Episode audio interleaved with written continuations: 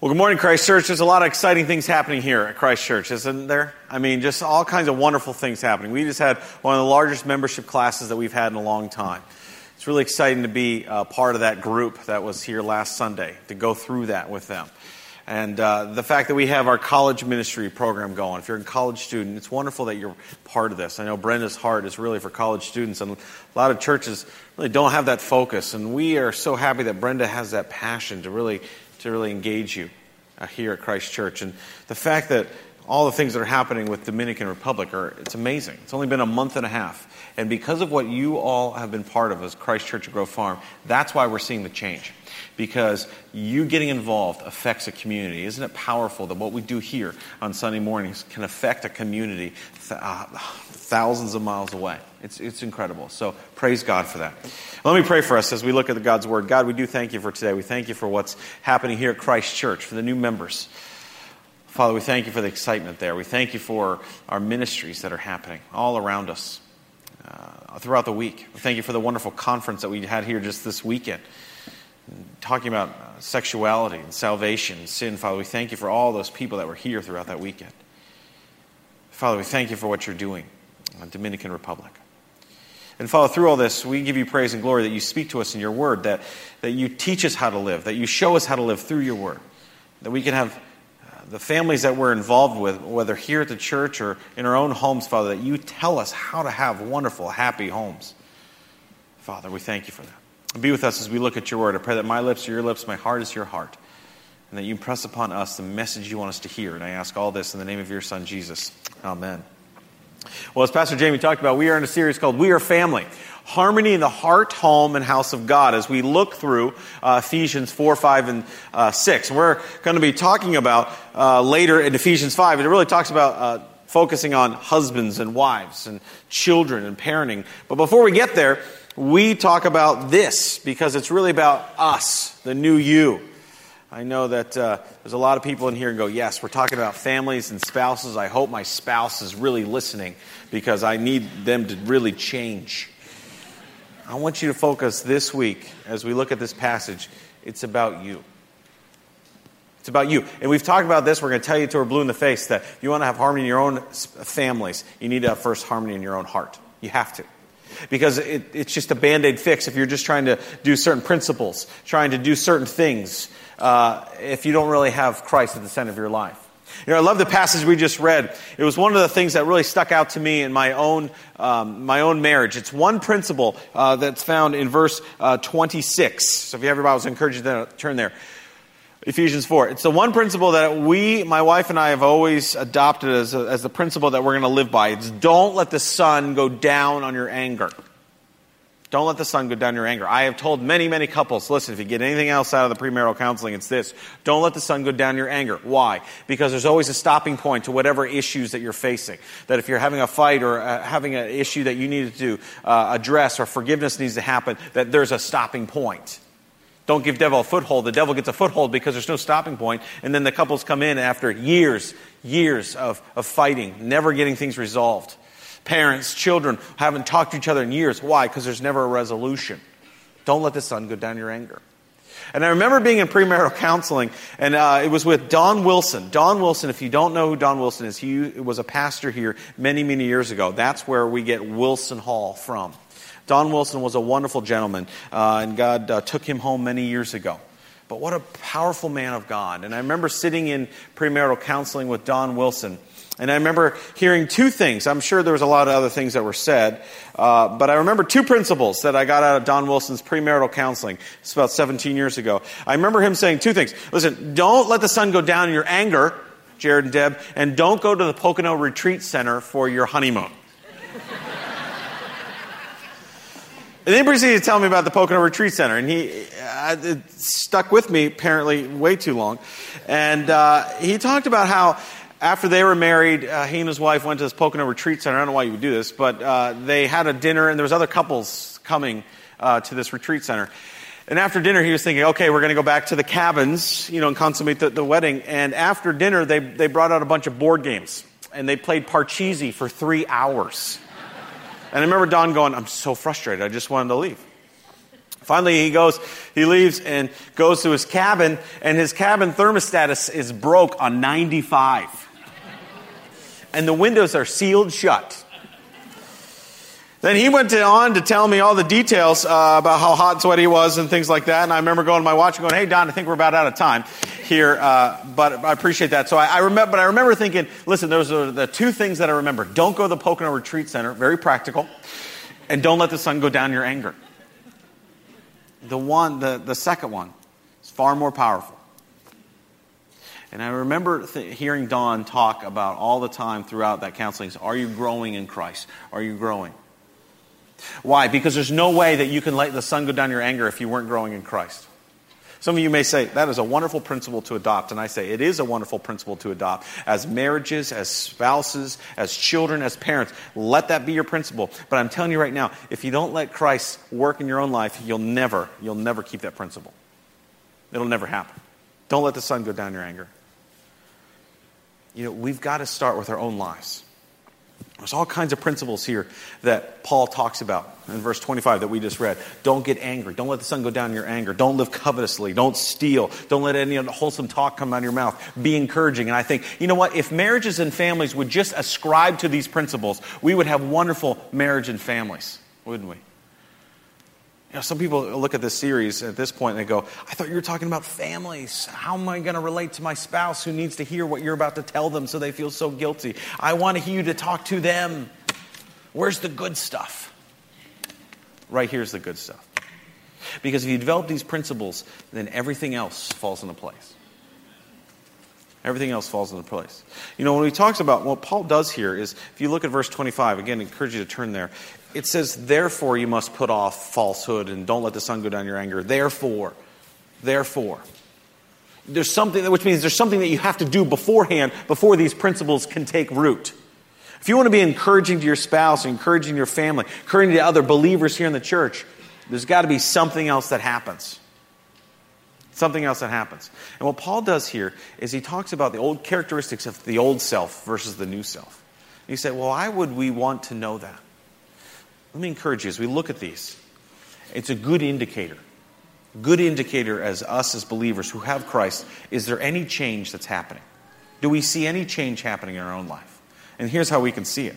Because what Paul does is he says he talks about four characteristics of what it looks like, what your life looks like without Christ, then what it does with Christ. And then what it does with Christ, then you can understand the principles that you're to live by, which affects your family. Thus, finding harmony in your own heart, so you can find harmony in your own home. So, what's the old self look like? The old self first looks like uh, the old self has uh, faulty thinking. People without Christ have very faulty thinking, don't they? It's distorted thinking. What we see and think about leads to all kinds of problems in this life, don't they?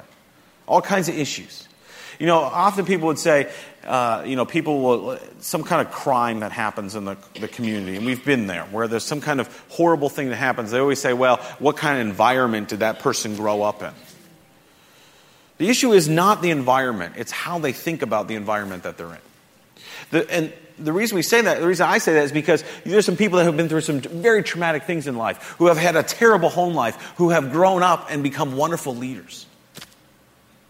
It's the mindset, the mindset of how we dealt with that environment. Because if it's not, then we blame the environment. Well, my parents didn't raise me that way, or I was never taught to live that way, or I was, I was never encouraged to, to, to talk good of somebody. I was never encouraged to, to not get angry.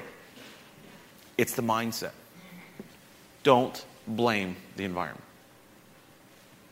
Does that foster it? Yeah. But don't blame it. It's all about you. It's faulty thinking. And that's why Romans 8 says, Therefore, those who live according to the flesh have their mind set on what the flesh desires. On what the flesh desires. You see, without Christ, we all would think about what would fulfill us, what would make us happy. That's why, that's why that's the only explanation for the addiction to drugs or pornography or addictions to alcohol, uh, to greed, to appearance. It's the only reason because the mind thinks about those things. What's going to make me happy? That's the only way that you could just you cannot justify. The only reason you can understand suicide. We had just uh, Pastor Jamie and I know of uh, somebody very close uh, to one of our staff who just committed suicide this week. You go, well, maybe it's his environment. He had a wonderful home, home life. It was his thinking that was distorted. It's the only way you can describe. Why? Because I think that if I, if I commit suicide, that will find me happiness. I can get away from the pain in this life. It's faulty thinking. So the old self has faulty thinking. The old self also has an ignorance of God's truth. Look at verse 18. It says, They are darkened in their understanding and separated from the life of God because of the ignorance that's in them. You know, we live in a culture today where uh, uh, education, more and more people are, are educated, ever than in history. You know, years ago it was if you made it to your bachelor's degree, well, it's wonderful. Now it's a master's degree. Now you have to have a master's degree. And then it's a doctoral degree. Now I'm hearing things about postdoctoral degree. I don't even know what that even looks like. But there's this, eh, there's this, there's this idea that the more you know, the better you'll be. And it was the same thing in Paul's day, too. The more you know, the better you'd be. The people that Paul was writing to in this book had the same thing. They were priding themselves on how much they knew about, about stuff, science, literature, technology. And in, in this case, he says they were dark in their understanding, their ignorance. He almost offended them more by calling them ignorant than sinful. We do that here. People would rather be called sinful than ignorant. But they're ignorant of God's truth. They couldn't understand God's the, the word of God. 2 Timothy 3 says, always learning, but never able to comprehend, to come to the knowledge of truth. People that don't have Christ will never understand God's word. That's why when we talk about going and sharing your faith, sharing what Christ did, we have to pray, Holy Spirit, convict their hearts. We have to do that because it's the Holy Spirit that convicts them for them to understand what we're saying to them. So, the old self, faulty thinking, ignorance of God's truth. There's also a moral insensitivity. Look at verse 19. Having lost all sensitivity, lost all sensitivity. They're callous. They don't care. People, people don't have Christ do not care their consequences of their actions. They do not care. There's a, there's a callous to it. They're apathetic. And Paul's talking to them, and that church that Paul Paul's dealing with is the same, the culture that he lives in is the same culture that we live in today. People don't care about their actions. They become insensitive. People that don't have Christ don't care. There's no conscience there. There was a there was a story. I don't sure if it's true or not, but they would used to that was in relation what um, to this that the Greeks would tell their sons. And they were talking about uh, being apathetic and insensitive. And they told a story about a young boy who stole a fox. And he ran into the farmer that he stole the fox from, from and because he was so callous and didn't want, didn't want to own up to the issues he was facing, he just, I don't care. What he did was he, he, he stuffed the fox in his jacket and closed his jacket. And the fox got frightened and actually ate him alive, and he stood there motionless while he did. And he died. Because he just didn't care. That's what happens in the mindset of people once they don't have Christ. They just they don't care. You don't care how it's affecting you. You don't care about the drugs that, that you're doing. You don't care about the drinking you have. You don't care about the addiction the addictions you have. You don't care. You don't care about the, the greed or hurting someone along the way to make it the next step. You don't care how you can climb the ladder in your job without uh, affecting other people. You just don't and it's the same thing here. It's moral insensitivity. That's why Titus 1:15, to the pure all things are pure, but to those who are corrupted and do not believe nothing is pure. Both their minds and consciences are corrupted. This is a moral insensitivity. People don't know Christ. Wrong, wrong mindset. Don't understand God's truth. There's a moral insensitivity, therefore, there's corrupt behavior.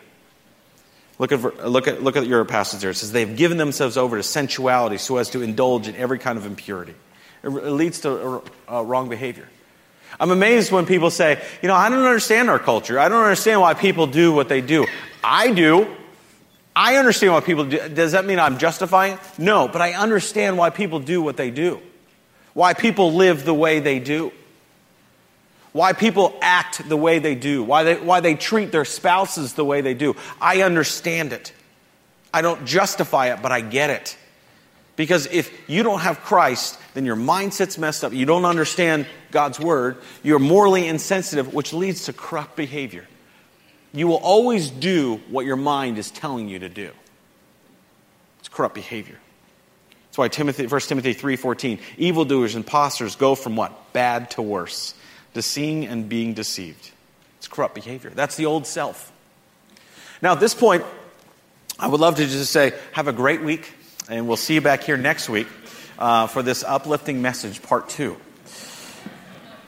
it's very down. You go, man, that's cra- why that's that's horrible. All this stuff, corrupt behavior, why the world is the way they are. They're morally insensitive. They don't understand God's word. There's faulty thinking. Why in the world would we need to know that? Why would Paul talk about that? Why would Paul talk about that before he talks about the principles we are to live by? Why does he talk about these things before he talks about marriages and families? Why does he talk about that? Let me tell you two things. Once you understand how people live without Christ, you realize two things very quickly.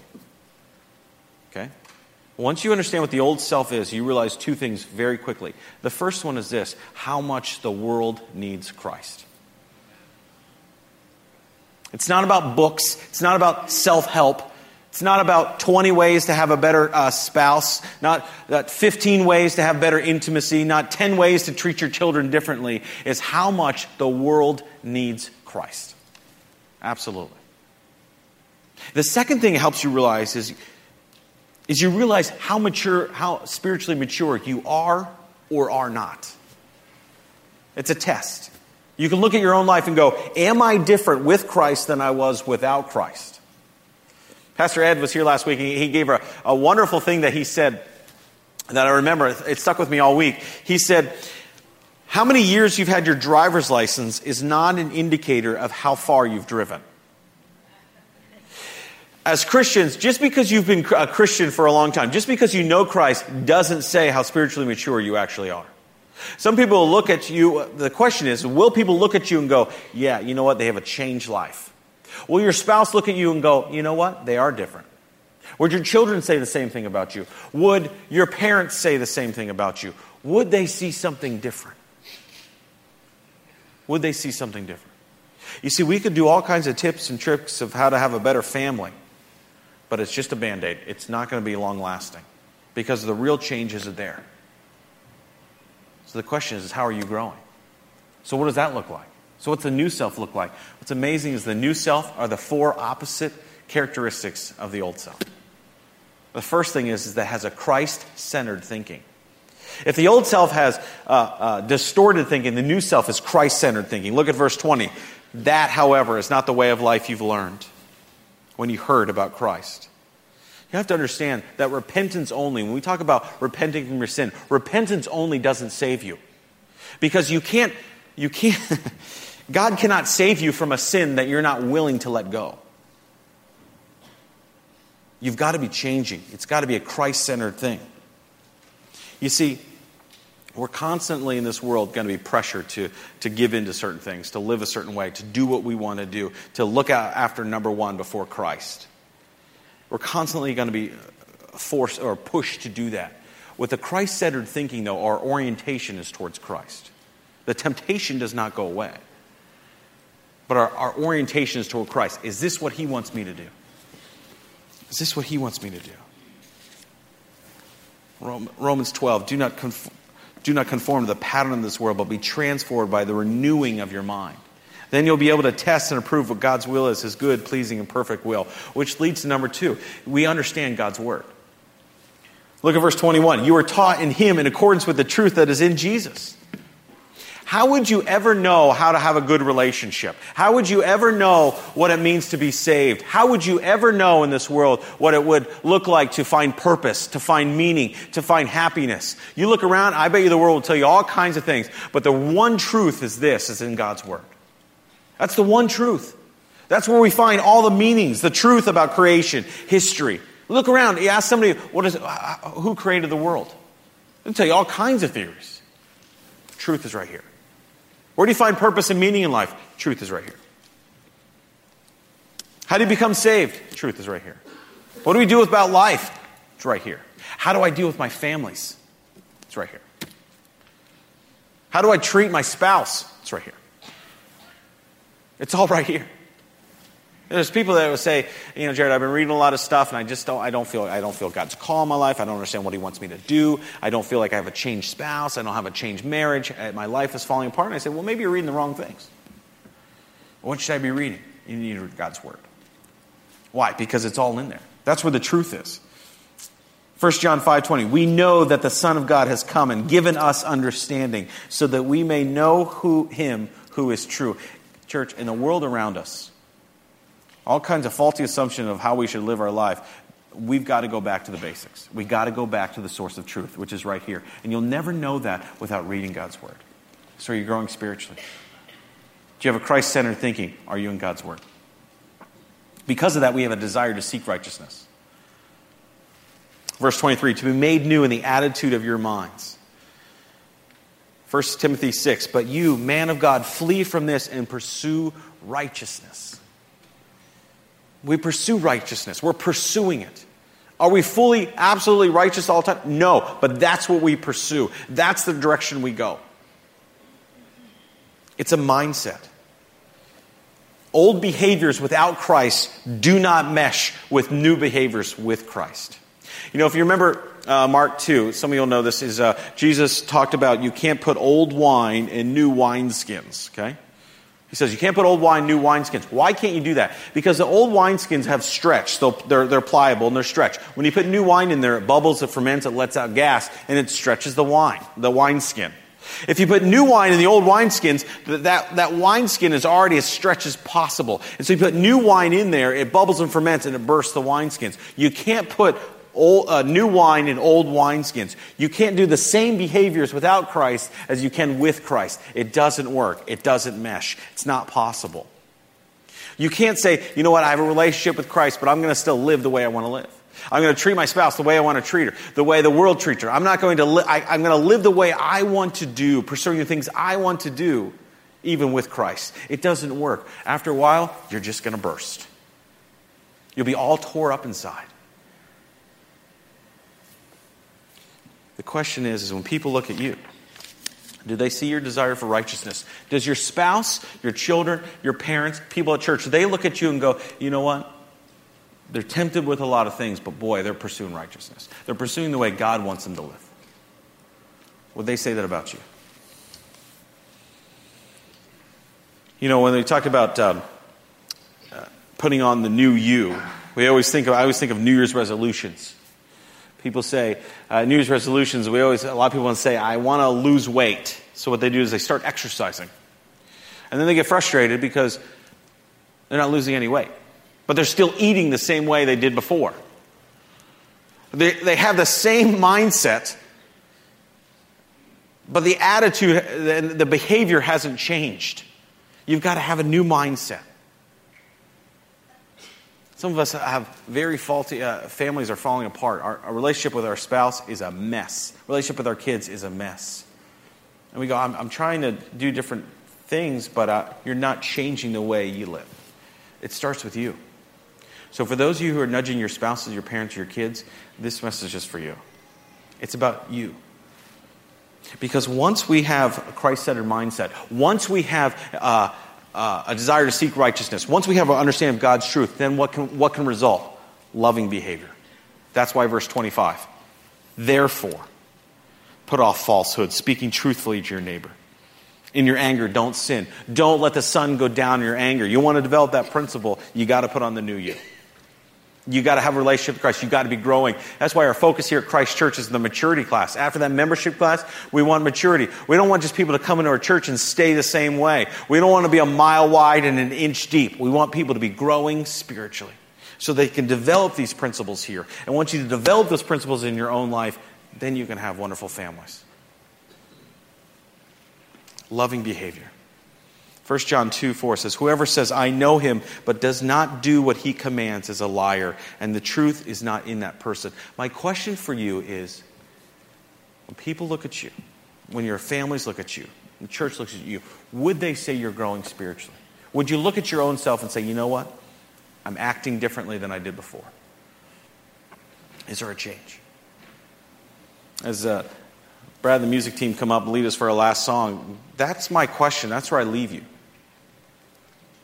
First off, do you have a relationship with Jesus Christ? Maybe some of you have never had a relationship with Jesus Christ. You never understand his power of your, in your life. The Bible says the wages of sin is death, but the gift of God is eternal life with Jesus Christ our Lord. The gift of God is Him dying for us in our place. You want to have good marriages, you want to have good families, but you don't have a relationship with Jesus Christ, it will never happen. Because you're going to always be having that distorted thinking in your own life of how I can live my life, how what I can do to make me happy. That's what I want to do, and it's not biblical. You got to have a relationship with Jesus Christ.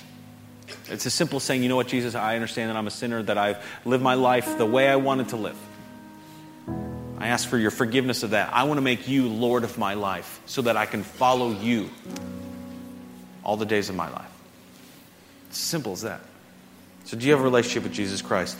And the second question is, is Are you growing spiritually? Do people see evidence of that? When your spouse looks at you, would they say, you know what? They act differently than they did they do than they did before Christ. Would your children say that about you? You know, mom and dad, there's something different about them. Total change of mindset. Would your parents say that? Would the your relationships you're in, would they say that about you? Yeah, something's different about them. You know, some people would say, you know, I, I don't know, I lived, a, a, uh, lived the way I wanted to live my whole life. I don't think I could ever change at this point. You know, Saul, before Paul was Paul, he was Saul, and he was on that road, and he was the one persecuting Christians. He was out there. God showed up and totally transformed his life. Totally. Total different transformation. You think, man, if, if Paul could do it, I can do it. Because of what God can do, he can transform you, but it starts with you. Adrian Rogers, a pastor that I, I've loved, he, he, he said, you know, the same Jesus who talked about new wineskins is the same Jesus who turned the water into wine. It's the same Jesus that can transform your home, your life, your family, your future.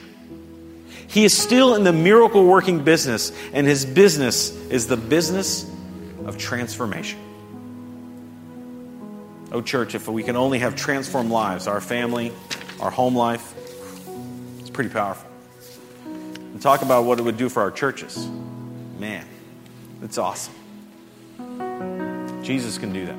He can transform our life if we let Him. Let's pray. God, we thank you for today. Father, I pray that you be with each and every person in here. Maybe there's someone here who said, You know, I, I've never accepted you as my Savior. Father, help them to realize that, that they have sin in their life and that there's nothing they can do about it except ask for your forgiveness. And ask you to come into their life, to be the Lord of their life. So if that's you right now, it's as simple as praying that prayer Lord Jesus, I ask for your forgiveness in my life. I want to turn away from my sin. Thank you for dying for me, for my sin. I want to live my life following you. So, Father, be with those now. And be with the rest of us who may have known you, have a relationship with you, but don't have much of a changed life. And we're trying to do the old behaviors with the new mindset. Father, I pray that you change the mindset, change the behavior. Help us to live differently. Knowing with you, that's where we're going to find happiness and fulfillment purpose in life. Father, thank you for the fact that you can transform us, which then it transforms our families and our church. Be with us. I pray that we aren't just hearers of the word, but we will be doers of it as well. And I ask all this in the name of your Son, Jesus.